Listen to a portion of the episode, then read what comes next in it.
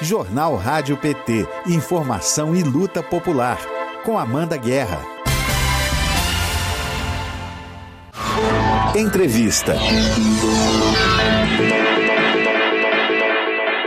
Já preparem suas perguntas, porque hoje eu entrevisto o jornalista Álvaro Borba, que junto com a Ana Lesnovski fundou o canal Meteoro Brasil. Bom dia, Álvaro, seja bem-vindo ao Jornal Rádio PT. Oi, bom dia, tudo bem, Amanda? Tudo bem com você? Maravilha, perfeito. Só espero, espero estar sendo ouvido, porque às vezes a, a, a, o panorama técnico da transmissão aqui me sabota. Não, eu tô te ouvindo super bem. Tá me ouvindo o pessoal em casa então tá também, ótimo. se alguém tiver alguma, algum probleminha, avisa pra gente. Álvaro, primeiro, agradecer muito você ter aceito o nosso convite para essa Obrigado. entrevista. E lá no canal de vocês, no seu canal da Ana, é, a apresentação tá como um canal sobre cultura pop, ciência e filosofia. Mas não é, é muito mais que isso, né? É, Atualmente eu queria que você explicasse o que é o canal, hoje em dia, né? Uhum. Como é que ele tá atualmente, como é que ele se configura. E para quem ainda não conhece, como é que surge a ideia de criar o Meteoro Brasil e como é que ele chega até hoje com esse formato. Maravilha. Amanda, a gente começou é, lá por 2017, né? E a ideia, a ideia era, era usar essa, essa produção assim da cultura pop, desenho, série, música, né? Para ensinar uma ou outra coisinha assim, né? Sobre filosofia, é, outros, outros temas correlatos. Então a gente pegava, pegava um exemplo de uma série e daí intercalava isso com esse ou aquele, ou aquele conhecimento específico, assim, né? E aí a gente foi nessa, nessa pegada, assim, primeiro, primeiro com animações muito simples, depois um formato assim, meio de vídeo ensaio, meio de documentário. E aí a gente começou, começou a sair dessa, dessa seara cultural para falar de política, porque veio o ano de 2018 e não dava para continuar na mesma, não dava para ignorar o que estava acontecendo no Brasil. E eu acho que o primeiro vídeo que a gente fez nesse sentido foi tratando é, é, do fenômeno que a, a mídia hegemônica estava chamando naquele momento de polarização. É uma palavra que eles gostam bastante, né? E a, é, a partir a partir dali não deu para não deu para voltar totalmente para o escopo anterior, mas eu espero, eu espero estar é, tá num, num Brasil assim no momento, Amanda, em que a política fique tão chata, mas tão chata que vai ser muito mais emocionante falar de cultura de novo. É, eu, essa é a minha torcida, essa é a minha torcida, porque essa, essa montanha russa de, de, de emoções, isso não é normal, né? A gente ficar debatendo fake news que vem da, da, sabe, de dentro do Senado da República, de dentro da Câmara Federal, de um tal gabinete do ódio que fica num canto do palácio, isso, isso, isso, isso é absurdo, né?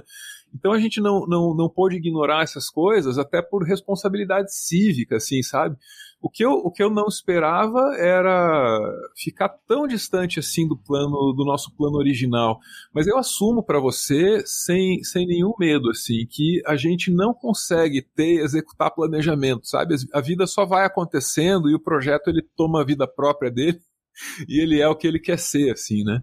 É isso. Você falou agora em mídia hegemônica, né? Eu queria saber como é que uhum. você define, já que vocês é, uhum. tomaram esse rumo, né, por conta de 2018. Eu vou lembrar aqui também uma entrevista que a gente fez com o perfil Tesoureiros do Jair, que uhum. ele falou assim, parecia que a gente estava vivendo um eterno dia da marmota no Brasil. Então ele se obrigou a fazer esse trabalho de arquivamento, de pesquisa, né, das fake news. Uhum. E aí, como é que você define agora o jornalismo de vocês? É um jornalismo alternativo, independente? Como é que você gosta de chamar a linha é, editorial, o jornalismo do canal Meteoro? Eu, eu tentaria, eu tentaria, é, sabe, manter, manter, se não a mesma temática, o mesmo espírito do início do nosso projeto. Isso isso tá dado, sabe, Amanda? Então achar achar correlações, achar oportunidade no tema do dia de inserir um ou outro aprendizado, né? Então, recentemente aí teve uma, uma, uma, uma bagunça aí, uma treta com um iFood, um podcast. A gente usa aquilo para falar da precarização do trabalho, que é um fenômeno, assim, ao meu ver, muito mais, mais relevante, mais perene, né? Que a, a, a, a, treta do dia lá envolvendo o iFood, a discussão lá sobre liberdade de expressão, que, de novo, ao meu ver, se dava por um viés super equivocado. Né? Então a gente tenta, tenta inserir outro assunto assim além do noticiário. Agora, nosso viés, eu, é, é, é, e a gente tem que ser super honesto a respeito disso, é, é progressista. Né? E eu não, eu não posso eu não posso fazer, como faz isso que eu chamei aqui de mídia hegemônica, de fingir imparcialidade. Não pode haver imparcialidade quando um lado fala em matar o outro. Não pode haver imparcialidade uhum. quando um lado vem para dizer que vacina mata, sabe? E, e, então isso, isso, isso não é viável, né? Ah, seja, seja imparcial e tal. Não, não, não, não dá quando a disputa é entre a civilização e a barbárie, né? E se a polarização se dá, se dá nesses termos, você pode ter certeza absoluta que eu votar sim em um dos polos, por obrigação moral e por dever civilizatório. Uhum. Né? É, é, é, e isso, isso é uma coisa que a gente tem que, tem que pensar, Amanda, é, é, com muito cuidado, com muito cuidado mesmo. A necessidade de regulamentar a mídia. Olha, o pessoal fala em autocrítica do PT. Eu adoraria que o PT colocasse isso no mapa, porque deveria ter feito, e digo mais, aquela proposta do, Fran, do Franklin Martins que estava lá atrás ela era, é, era, ela era até meio condescendente, naquele espírito assim de conciliação. Tem que se fazer muita coisa aí. Amanda, como é que pode? Como é que pode a rádio usar a frequência FM para divulgar notícia antivacina?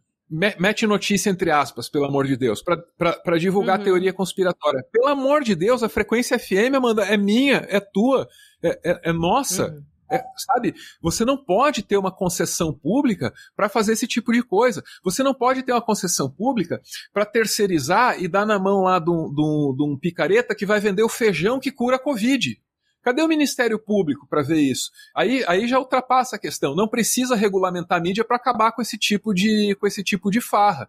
Isso tá, isso tá muito errado. Isso tá muito errado. Só que aí a gente vai falar em regulamentar, ah, é censura.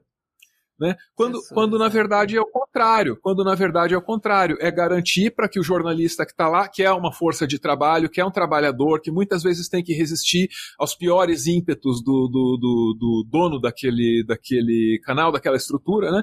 garantir que essa pessoa possa trabalhar com mais liberdade. Isso é regulamentação, sabe? Então, tem que ter, tem que ter muito esforço, tem que ter muito projeto, tem que ter muita gente trabalhando de maneira independente para é, é, é, tirar um pouquinho do, do, do, foco, do monopólio de opiniões que esse pessoal tem. Sabe, é, é, isso se expressa na política através, desculpa, dessa tara por terceira via, isso se expressa na economia, gostei dessa, desse termo que aprendi esses dias, num tal terrorismo fiscal, Tenta ouvir qualquer, uhum. qualquer economista em qualquer, em qualquer canal mainstream aí, da, da, da, sabe? Da Globo News, a Band News, qualquer um, qualquer um. Qualquer economista vai ter lá má notícia, manda. A economia pode estar tá indo mal, pode estar tá indo bem, os caras só têm má notícia. Quando a economia está indo bem, eles têm que cortar meus direitos para ir melhor ainda. Quando está indo mal, então nem se fala. Eles têm que matar o velhinho e deixar o velhinho sem aposentadoria. Sabe? É, é, é. Então, não precisa ser assim. Não é porque essas opiniões são as únicas emitidas e tem tanto espaço que elas são as únicas possíveis. E o Brasil precisa, merece ter uh, uh, um debate que não oscile entre o ultraliberalismo e o fascismo, porque o que você tem, nisso que a gente está chamando aqui de mídia hegemônica, é uma diversa gama de opiniões que vai daí até ali, do ultraliberalismo ao fascismo explícito. A gente pode e merece melhor do que isso. E agora, o, o que a gente pode fazer, porque a gente não tem a grana, porque a gente não tem os meios, é trabalhar desse jeito, é fazer um trabalho de formiguinha. Então a gente tem que torcer e abrir espaço para cada vez mais gente, entendeu? É, é, nosso projeto é pequenininho, mas já me vejo em condições de somar essa ou aquela pessoa para falar, para estabelecer e dar espaço, né? É, é, é para poder sair dessa, sabe? É, é, a comunicação é uma questão fundamental. Não vai ter solução para o resto se a gente não resolver antes a comunicação e a cultura, Amanda. É, é, isso, isso, é o, isso é o que eu penso, sabe? E se eu pensar diferente, se eu achar que não tem solução, eu nem saio da cama de manhã, mano. Exato, né? Não dá nem para ter motivação. A Josi Negreiros diz é. aqui para você. Canal Meteoro ótimo, muitas notícias, eh, notícias muito atuais, comentadas, Obrigado. síntese do dia, um jornalismo competente. A Cleusa Ramos também elogia, ótimo canal, Meteoro Brasil. Gustavo Fernandes, grande meteoro, grandes Ana e Álvaro. Pois é, eu senti falta da Ana hoje também. É, Aldigessan Martins, Álvaro e Ana, obrigado pelo meteoro. Karina Rudo, oi gente, que lindo, Álvaro aqui. a Josi Negreiros fala de novo, falar de cultura, sim, bem importante, mas não deixar de fazer o jornalismo cotidiano, Álvaro. As tuas sínteses muito bem editadas, com imagens ilustrando a notícia, são ótimas. Estou é, assistindo Valeu. e ouvindo de Inajá, Pernambuco, Manuel Alves. Aí ele manda aqui uma pergunta que eu vou te fazer daqui a pouquinho, porque primeiro eu vou fazer uhum. uma outra pergunta aqui, aproveitando essa, essa esse ensejo aqui, esse, esse, comentário da Josi, vocês são jornalistas, né? Mas vocês têm essa uhum. capacidade de dar essa leveza, utilização de recursos visuais atrativos, né? É muito didático e temas, às vezes, até muito pesados, né? Mais densos. Isso vem do contato com o universo pop, Álvaro? Eu acho, eu acho que começa por aí e a, a, a Ana, que infelizmente não está com a gente aqui hoje, está com um compromisso familiar, né? A Ana é responsável por essa, por essa leveza apontada, sabe? Então lá no começo, quando a gente estabeleceu o, o projeto, a Ana falou assim, ó, é, é, se não for para fazer diferente, não vale a pena nem fazer. A comunicação deve, deve, deve evitar é, é cometer violências até mesmo por acidente, né? E tem e tem e tem uma coisa chamada comunicação não violenta que tem a ver com mediação e tal, que é algo que a gente tentou aplicar desde o começo, mas muito por desejo dela, sabe, Amanda? É, e eu aprendi, eu aprendi muito assim com, com a Ana nesse sentido, né? A Ana, a, além, além de ser jornalista, ela trabalha aí na interseção entre, entre arte e tecnologia, o doutorado dela vai nessa direção, e eu acho que isso agregou bastante pra gente, assim. A Ana funcionou no começo, eu, eu tava mais de operário, assim, sabe? Escrevendo e editando e tal.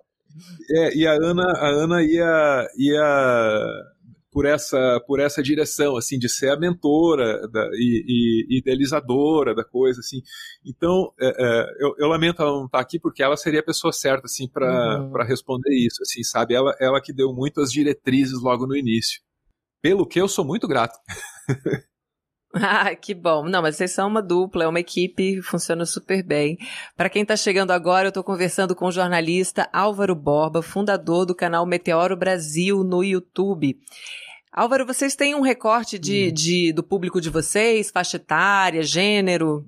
É, então, tem, tem 70% de público masculino e é uma coisa que me deixa muito chateado. Eu, eu não entendo por que, que é assim. No começo era até surpresa. mais. É, é, é. A, a, a, faixa vai aí de uns, de uns, de uns 20 aos, aos 40, concentrado ali pelos 30 a 35. E o YouTube tem esse misterioso problema, Amanda. Um público majoritariamente masculino. A gente chegou a, a, a consultar os dados de outros colegas que tinham conteúdo próximo, assim, isso lá por 2019, né? E a gente ficou na dúvida de sobre por que isso acontece, sabe? E não conseguiu, não conseguiu encontrar nenhuma explicação para o fenômeno, além de algumas hipóteses. Você sabe que o algoritmo da plataforma, ele contém dentro dele algum tipo de ideologia. Qualquer aparato técnico tem, porque eles foram uhum. feitos por pessoas, né? E as pessoas colocam dentro dentro desse algoritmo a, a, maneira delas de ver o mundo e de pensar.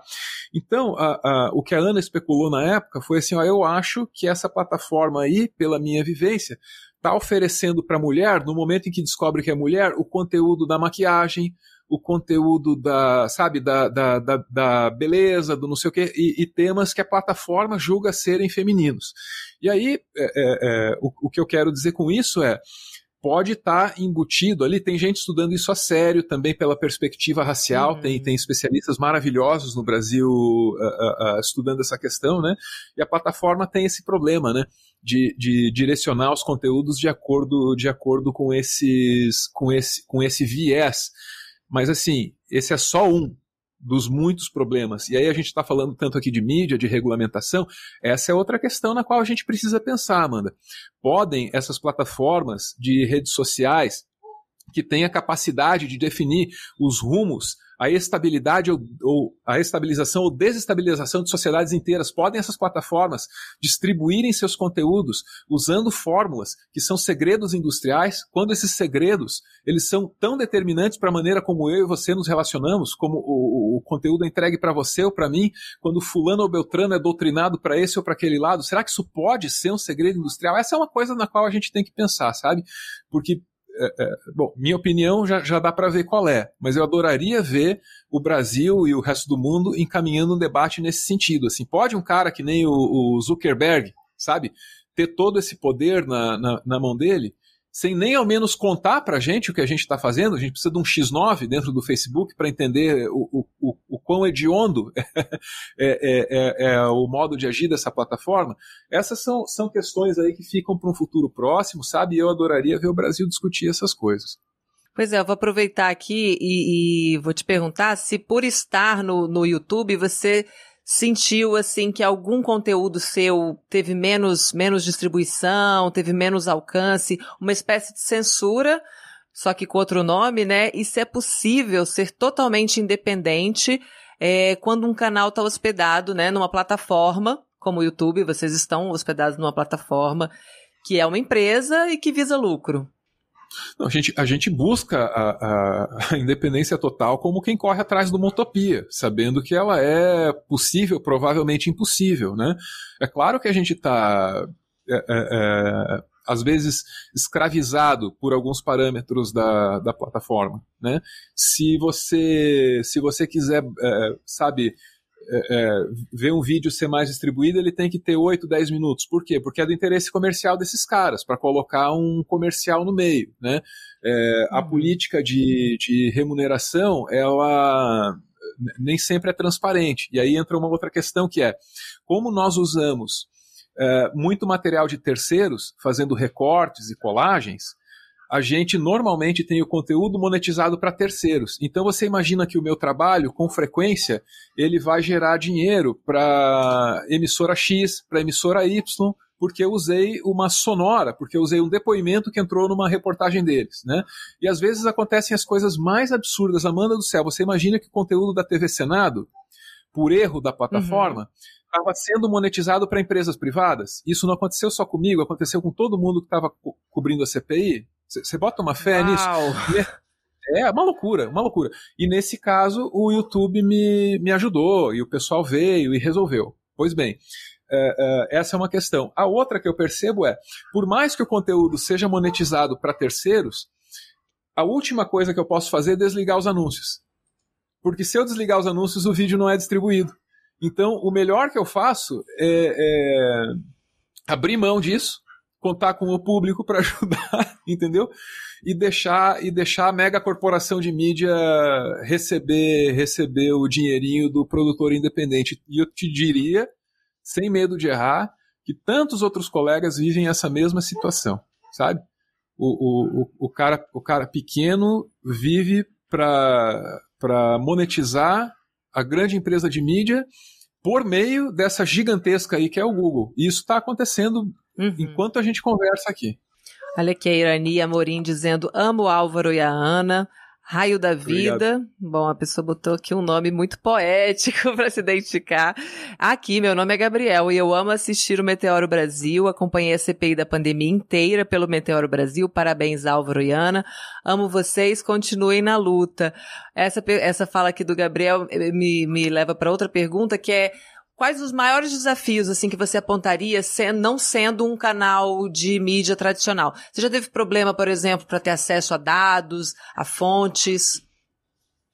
Veja, a gente trabalha com. Eu, eu não tenho condição de, de investigar nada. E é muito chato isso num mundo em que até quem não é jornalista enche a boca para dizer sou jornalista investigativo, né? Ou sou jornalista uhum. de alta performance. Tem essas aí do lado do lado de lá. É, mas assim, a gente não tem, não tem condições de, de ir atrás, salvo uma ou outra entrevista feita, feita ao vivo, né, Amanda? E eu acho que nesse campo aí a gente conseguiu ser muito bem sucedido. Você imagina que um, um, um, um canal como o nosso conseguir falar estou falando aqui com o PT, com lideranças, sabe, do, do, do, tamanho do presidente Lula, né? Então a gente, a gente conseguiu em dado momento. Agora, investigar, colocar a gente na rua, isso é um sonho absolutamente distante. A gente não tem, não tem recurso para uhum. isso, sabe?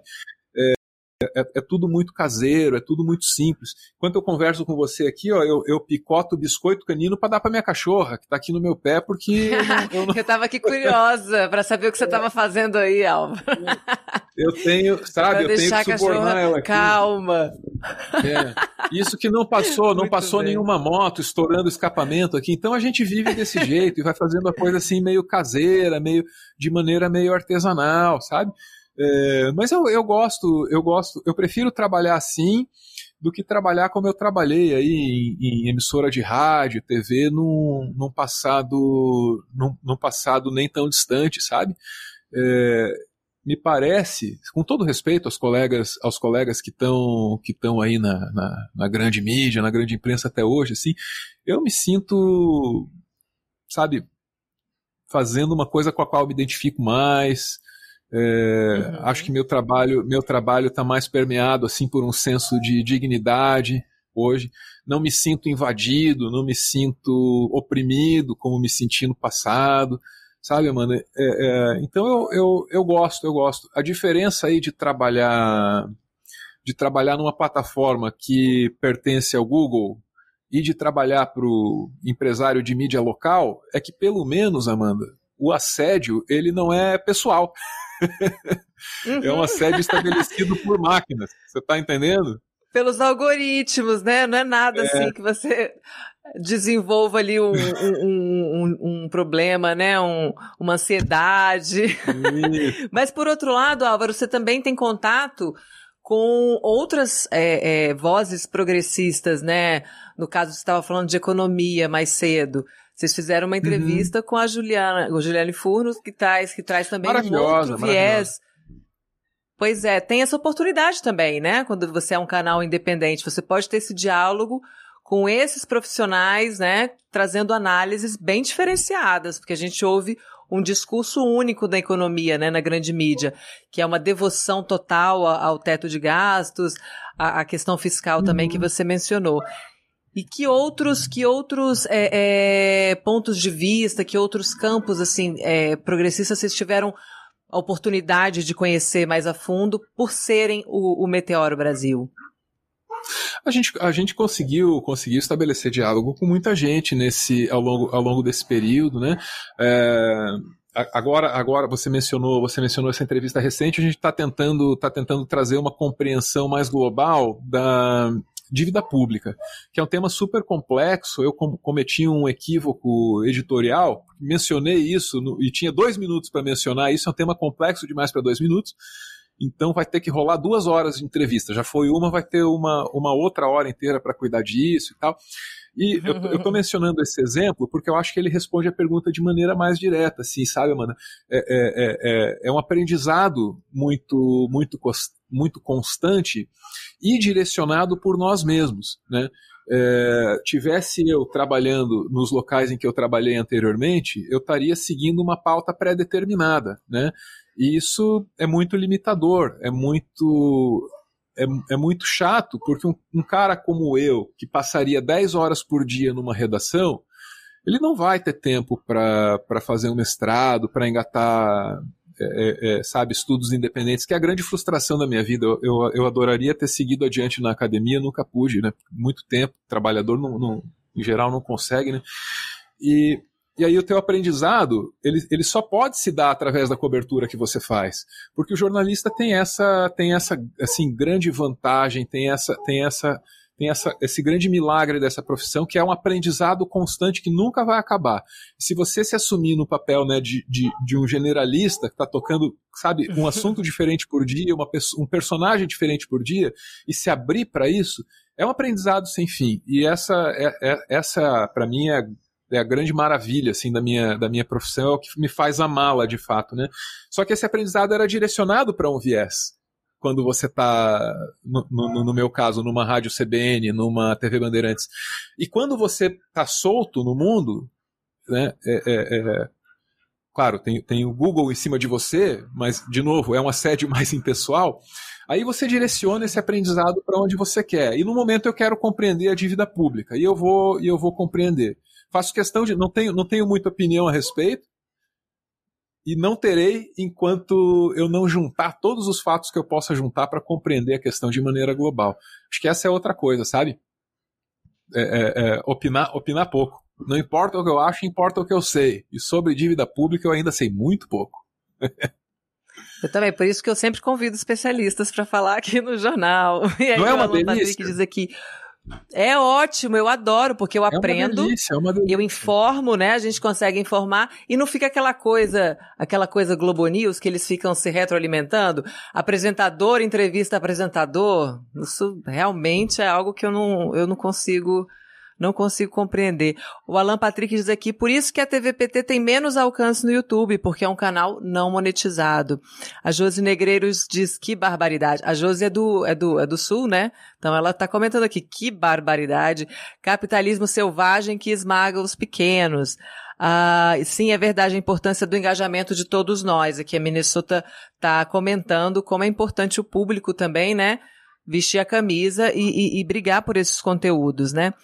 Ah, o João Ricardo Roque disse: se não houver uma regulamentação das mídias no Brasil, corremos o risco de sermos, e já somos, dirigidos social e psicologicamente pela educação e cultura de um criador de conteúdo estrangeiro. Uhum. Eu já vou voltar nessa questão que o João levantou aqui.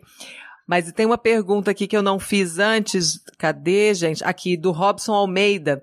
Ele pergunta a sua opinião, né? Como vencer as fake news, preconceito, ódio, sem cair nas provocações e acabar reagindo com as mesmas armas. Preconceito, ódio, fake news. Porque a gente sabe que uma, menti uma, uma mentira, né, ela tem um alcance muito maior do que o desmentido. Então ela tá dizendo, tá, o Robson te pergunta se você tem aí uma resposta para isso, Álvaro. Eu no contexto da campanha eleitoral, Amanda, eu acho que o melhor que a gente pode fazer é comparar Haddad, né, é, 18 com bolos agora mais recentemente. E eu vou citar exemplos pontuais aqui, porque se ficar só nessa do que eu acho, aí não vale nada, né? Então vamos lá para o que eu sei. Uhum. Eu sei que lá em 18, o Haddad, por exemplo, foi acusado pelo Olavo de Carvalho, eu tenho até vergonha de, de, de mencionar o fato, mas vamos lá, de defender o tabu do incesto, que é, um, que é uma expressão freudiana que ele mencionou no livro dele, você está entendendo? O cara, o cara me, escreve, me mencionou Freud num artigo. Aí o olavismo pega aquilo, distorce para dizer: é, você é a favor do tabu do incesto, apelando para aquele pânico moral que eles gostam de causar. Uhum. O que, que o PT fez? E aqui eu acho que o PT precisa prestar atenção nisso para o futuro, hein? Divulgou uma nota. Porque o PT estava acostumado a lidar com esse tipo de absurdo a, a, partir desse parâmetro. Divulga uma nota esclarecendo a imprensa. Qual é o problema? Você mesma disse aí.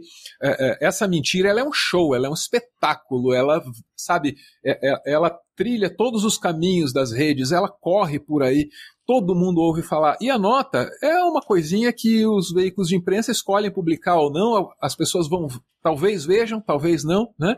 E foi assim que, que uh, uh, o PT escolheu lidar. Eu até consigo entender por quê. Mas esse troço é um absurdo.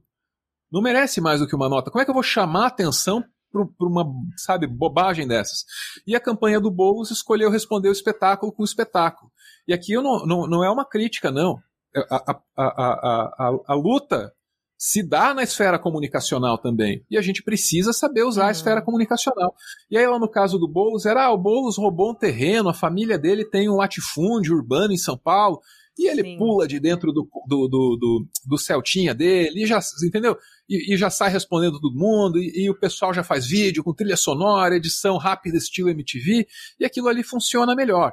Então, daqui para frente, eu acho que a gente precisa responder o espetáculo da mentira com um espetáculo de verdade que seja igualmente interessante, sabe? Com muita frequência, a verdade não vai ter o atrativo da teoria conspiratória. Nossa, a teoria conspiratória aí para cima do Haddad é um escândalo, interessa, me chama atenção, me desperta pânico, pois que a verdade que a desmente tem essas mesmas características chame a atenção, seja divertida, as pessoas queiram consumir e seja fundamentalmente viralizável. Isso é muito importante. Agora, na pergunta, como ela foi formulada, tinha uma frase importante que era sem cair na provocação.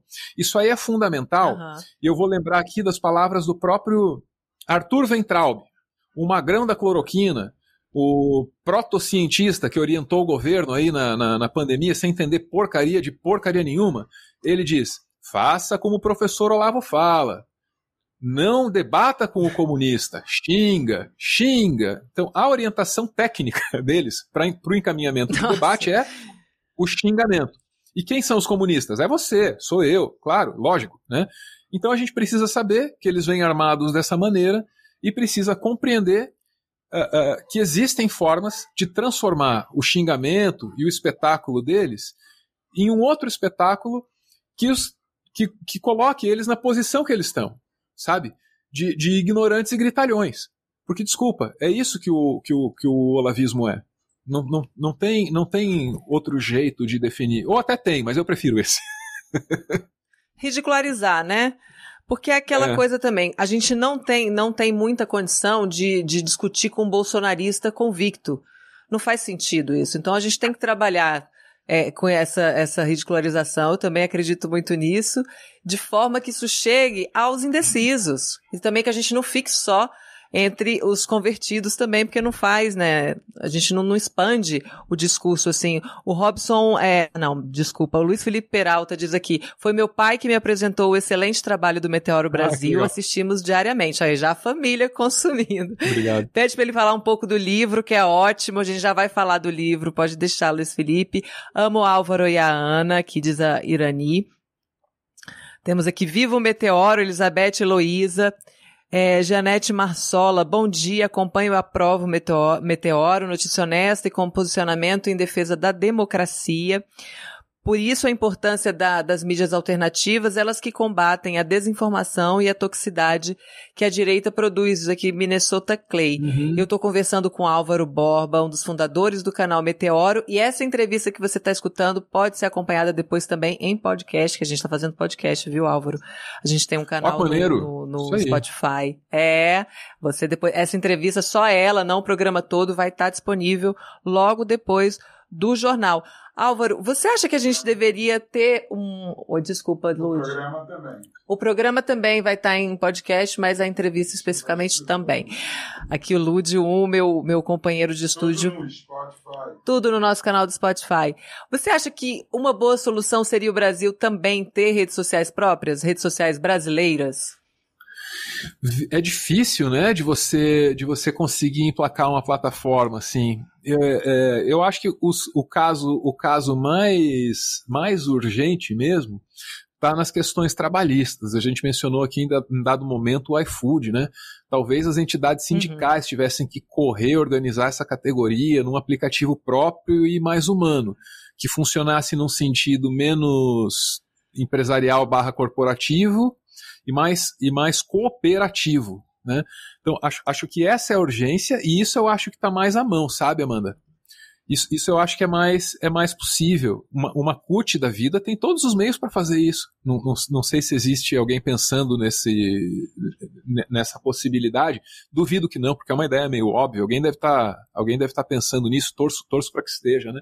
Agora, redes, redes sociais próprias nossas, é, capazes de atrair é, é, a sociedade inteira para dentro delas de maneira massiva e onde a gente pudesse e onde a gente pudesse contar com com parâmetros assim mais decentes para a distribuição de conteúdo, sobretudo mais transparentes também, eu acho isso muito difícil porque os monopólios eles são muito grandes. Então assim, sem atacar isso, uhum. a gente não vai a gente não vai conseguir ir para frente. Sabe? Não é possível que um setor, eu entendo que seja um setor novo, a regulamentação ainda não está aí e tal, mas é, não é possível que um setor desse tamanho, com essa importância, sabe, para o futuro da humanidade, siga sem nenhum tipo de regulamentação. Isso é impossível. Todo setor da economia precisa ser regulado. Todo mundo tem que, tem que responder a, a, a determinadas regras.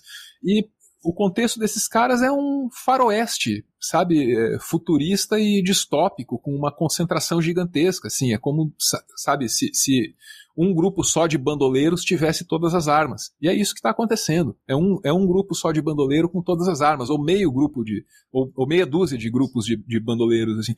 E é uma coisa, é uma coisa muito perigosa. Então, uh, uh, isso, isso, precisa ser, primeiro, é, é, é, tornado transparente e depois, quem sabe, dividido, sabe? É, é, de novo, uhum. não é possível que toda essa informação seja distribuída seguindo critérios que nós não sabemos quais são. Não pode ser assim. Porque isso desestabiliza sociedades inteiras. Os caras, os caras conseguem criar, sabe, cons conseguem erguer e derrubar governo usando, usando essas ferramentas. Então é, é justo que a sociedade saiba como isso está acontecendo. No mínimo. No, no mínimo. Exato. Tem, sobrou aqui beijo aqui até para Eva. Eva é, é, o nome do, da, da cachorrinha? Eva, Eva tá é a nossa aqui, cachorrinha. É. A cachorrinha que é, a Karina Ruda manda um abraço para você Obrigado, e para Ana e um cheiro em Eva. O, a é Eva precisa de todo o carinho. É. A Eva precisa de todo o carinho do mundo, que ela é uma, ela é uma cã idosa.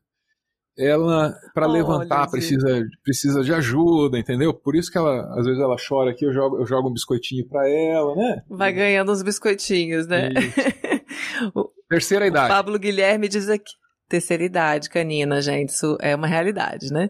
O Pablo Guilherme diz aqui: no meu caso, quem me apresentou o Meteoro foi minha filha de 14 anos, quando o canal tinha 20 mil inscritos. Hoje assistimos Uau. todos os vídeos juntos. Valeu, Álvaro e Ana, colega de Nossa, Unespar. Obrigado por acompanhar a jornada. Colega da Ana. Ah, colega da Ana. Olha. Isso, Pablo Guilherme, mandando um abraço. Álvaro, que atendendo ao pedido aqui do Luiz Felipe, por favor, fala do livro. Vamos lá, é, a gente escreveu um livro chamado Tudo que você precisou desaprender para virar um idiota. O título faz uma paródia do da Magnum Opus, do Olavo de Carvalho. O que, que tem nesse livro?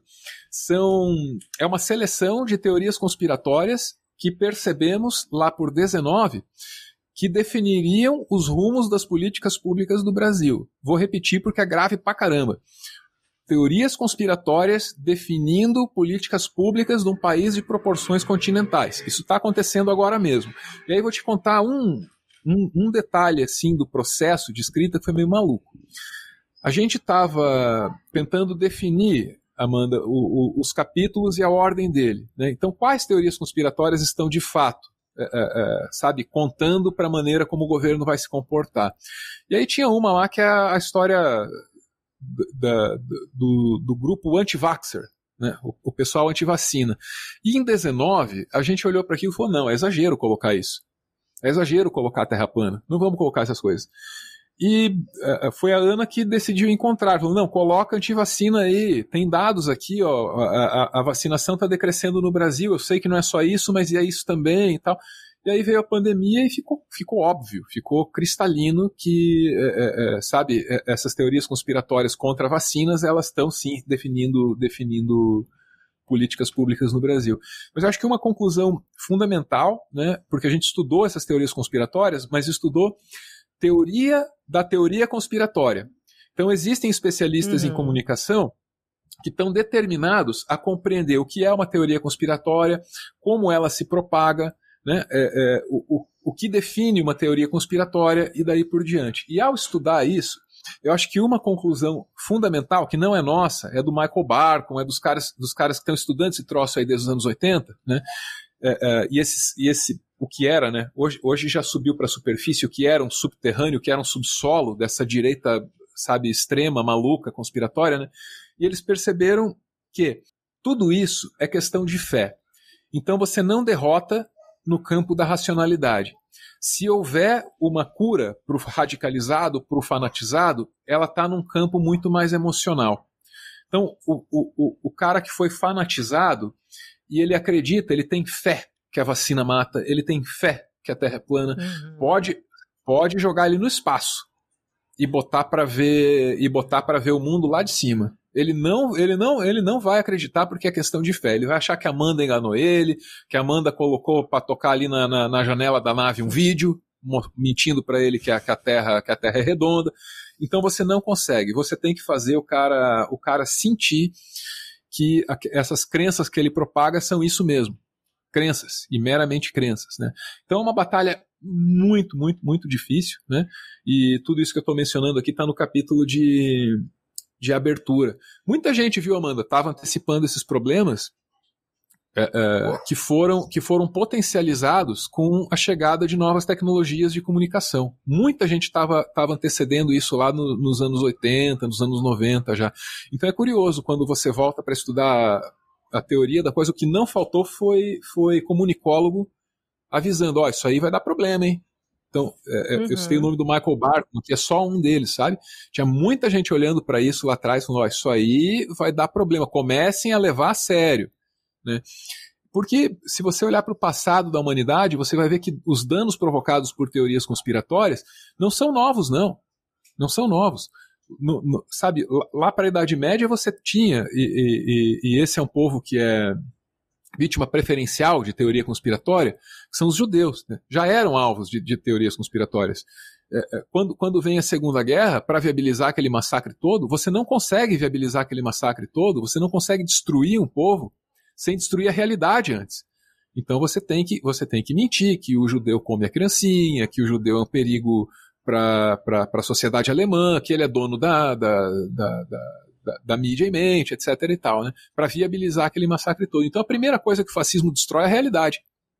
Depois vem o resto. Uhum. E a teoria conspiratória ela joga um papel fundamental dentro disso. Fundamental. Então é importante entender, sabe, é, o que ela é, como ela se propaga e como ela pode ser combatida, quais são seus pontos fracos, porque é com isso que a gente está lidando. É, é, mais e mais da, daqui para frente. O livro é fundamentalmente sobre isso. Assim, espero ter conseguido resumir. Cachorrinha tá ali. Tá e, Ele, e ele, quem quiser adquirir o livro, como é que faz, Álvaro? Acho que livraria, né? Mas assim, procura aí a livraria do bairro, estão, procura um negócio no... pequeno aí. Vocês estão em todas, não é só na, na internet, dá para encontrar em livraria também. É, saiu pela, pela editora Planeta. Beijo, Clarissa. Nossa, nossa editora querida lá. Daqui a pouco eu acho que eu, talvez eu comece a escrever outra coisa aí sobre sobre a pandemia e tal, porque a gente passou meses e meses, né, acompanhando a, a CPI da Covid, uma uhum. desco descobertas assim terríveis sobre o que foi a pandemia no Brasil e como ela foi gerida, né? Talvez eu escreva a respeito daí, talvez eu volte para a editora. Mas o livro está na Planeta, tá? E daí tá em todo lugar, da Amazon a, a, a, livrariazinha do, sei lá, do aeroporto e tal, né? Mas assim, eu, eu recomendaria priorizar os comércios locais, viu? É o, é o que eu tento fazer na vida certo. aí. a Leandro Maia diz aqui uma teoria minha de que quase tudo, é, em quase tudo somos guiados pelas crenças, pela fé, muito mais que pela racionalidade, concordando com o que você falou. Uhum. Aqui, pelo pouco que já acompanhei, concordo com você, acho o trabalho excelente, as entrevistas, o site super didático, elogiando Luiz Felipe, Luiz Felipe Peralta, elogiando mais uma vez Obrigado. o Meteoro Brasil. Álvaro, eu sei que você, apesar de não estar mais na grande mídia, é um rádio apaixonado, assim como nós aqui da Rádio PT, e eu queria que você deixasse uma saudação, dizendo seu nome, dizendo que você também está escutando a Rádio PT. Ah, maravilha. Ah, acho que entendi. Vocês vão cortar esse trechinho. Vai lá. É. Vamos, porque a gente Meu fica rodando é... na programação. Ah. Perfeito, perfeito. Meu nome é Álvaro, eu faço Meteoro Brasil, tão direito quanto eu consigo, e é um prazer estar na Rádio PT com a Amanda. Ficou bom? Ficou. É por aí? Era por aí? Ficou muito bom. Tem mais um? Posso te dirigir rapidamente, assim, ó? Aqui, ó. Manda, aqui, manda, Eu sou manda, Álvaro manda. do Meteoro Brasil e eu também uhum. estou ligado na Rádio PT. Maravilha, vamos lá. Eu sou Álvaro do Meteoro Brasil, tô ligado aqui na Rádio PT. Aê! Deu? Olha aí, teve até um namastê no final, muito bom, Álvaro. Álvaro, te agradecer muito pela sua participação aqui no jornal. A gente é muito fã do seu trabalho, do trabalho da Ana. Manda obrigado, um abração para ela. Vida longa ao Meteoro Brasil aqui, ó. Eu também desejando vida não, longa. Não, você não precisa fazer isso. É que, é que eu, eu, como feio, eu tenho que me ah. esforçar aí na simpatia, na gesticulação, senão não convence. Você, você tá tranquila, você tá tranquila. Eu tenho que exagerar aqui nos gestos. Brincadeira, Muito Bom, Álvaro, obrigada. Manda um abraço. Um abraço aí pra Eva também, que se comportou tão bem durante tá a nossa entrevista. Mais ou menos, Bom nota 8,5. Valeu. 8,5, mas ela foi boazinha, não escutei nada. Obrigada, Álvaro, um abraço. Abraço, Amanda, valeu. Rádio PT. Aqui toca democracia.